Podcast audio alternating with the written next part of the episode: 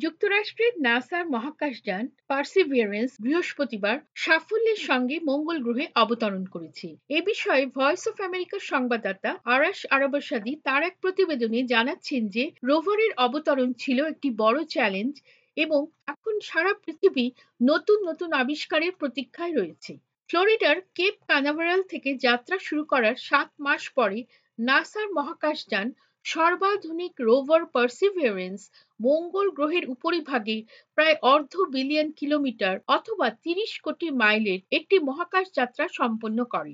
এরপরে এদের পরবর্তী মিশন হল রেড প্ল্যানেট অথবা লাল গ্রহে আদিম প্রাণের লক্ষণগুলির জন্য অনুসন্ধান করা। আপাতত লরি গ্লেজের মতো নাসার বিজ্ঞানীরা পার্সিভিয়ারেন্সের মঙ্গল গ্রহে অবতরণের পরে স্বস্তির নিঃশ্বাস ফেলেছেন। নাসা গ্রহ বিজ্ঞান বিভাগের পরিচালক লরি গ্লেজ বলেন It is definitely the most dangerous thing we have to do, and the most challenging thing is entering the Mars atmosphere. Mars atmosphere is very thin, it's about 1% of Earth's atmosphere, so it's just enough atmosphere that we get really hot coming in, but not enough atmosphere to slow us down, so very challenging. আমাদের পক্ষে সবচেয়ে বিপজ্জনক এবং challenging হলো যখন মঙ্গল গ্রহের বায়ুমণ্ডলে rover প্রবেশ করে মঙ্গল গ্রহের বায়ুমণ্ডল পৃথিবীর তুলনায় অনেক পাতলা। এটি পৃথিবীর বায়ুমণ্ডলের প্রায় এক শতাংশ। সুতরাং পৃথিবী থেকে সরাসরি মঙ্গলে কক্ষপথে ঢুকে মঙ্গলে নামার সময় রোভারের গতিবেগ থাকে অনেক বেশি, কিন্তু তারপরে সেই গতিকে কমিয়ে আনার জন্য পর্যাপ্ত পরিমাণে বায়ুমণ্ডলের অভাব বোধ হয়।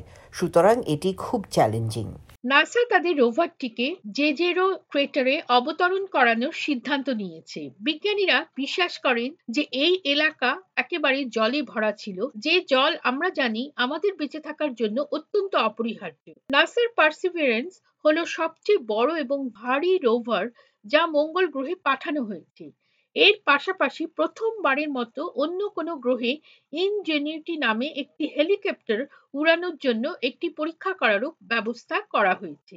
এই যাত্রার মুখ্য উদ্দেশ্য হল মঙ্গল গ্রহের ভূমিতল জরিপ করা এবং এমন সমস্ত নমুনাগুলি সংগ্রহ করা যা আমাদের একটি পুরনো প্রশ্নের উত্তর দিতে পারে যে পৃথিবীর বাইরে কি কখনো অন্য কোনো গ্রহে জীবন বিদ্যমান ছিল নাসার থমাস জুরবুচনের মতামত অনুযায়ী এই সব নয় এর থেকে আরো অনেক বেশি কিছুও রয়েছে নাসা বিজ্ঞান মিশন অধিদপ্তর থেকে থমাস জুরবুচেন বলেন What's so exciting about this, it's not only the landing and, and the investigations, which is the search for extinct ancient life uh, from a time where life arose on Earth. If everything goes exactly like we hope, এ সম্পর্কে চমকপ্রদ ঘটনা হলো এই যে, এটি কেবল মঙ্গল গ্রহে অবতরণ এবং সেখানে গিয়ে বিভিন্ন ধরনের অনুসন্ধানই নয়। পৃথিবীতে যখন জীবনের উদ্ভব হয়েছিল, তখন সেখানেও প্রাণের অস্তিত্ব ছিল কিনা রোভারটি তাও খোঁজ করবে। আর যদি আমাদের আশা অনুযায়ী সবকিছু ঠিকঠাক চলে, তবে রোভারটি যে নমুনাগুলো সংগ্রহ করেছে, তা সহ সেটিকে পৃথিবীতে ফিরিয়ে আনা সম্ভবপর হবে। নাসার পার্সিভিয়ারেন্স রোবটটি মঙ্গল গ্রহে এক বছর অথবা পৃথিবীর দুই বছরের সমতুল্য সময় অতিবাহিত করার কথা রয়েছে এবং এই রোভারটি বদ্বীপের মতো যে স্থানে অবতরণ করবে কোটি কোটি বছর আগে, সেখানে কিন্তু বিদ্যমান ছিল একটি প্রাচীন হ্রদ, যার নাম ছিল জেজেরো ক্রেটার, অর্থাৎ একটি দৈত্যাকার গর্ত। এই রোভার সেখানকার শিলা ও মাটিতে মাইক্রোফসিলের উপস্থিতিও অনুসন্ধান করবে।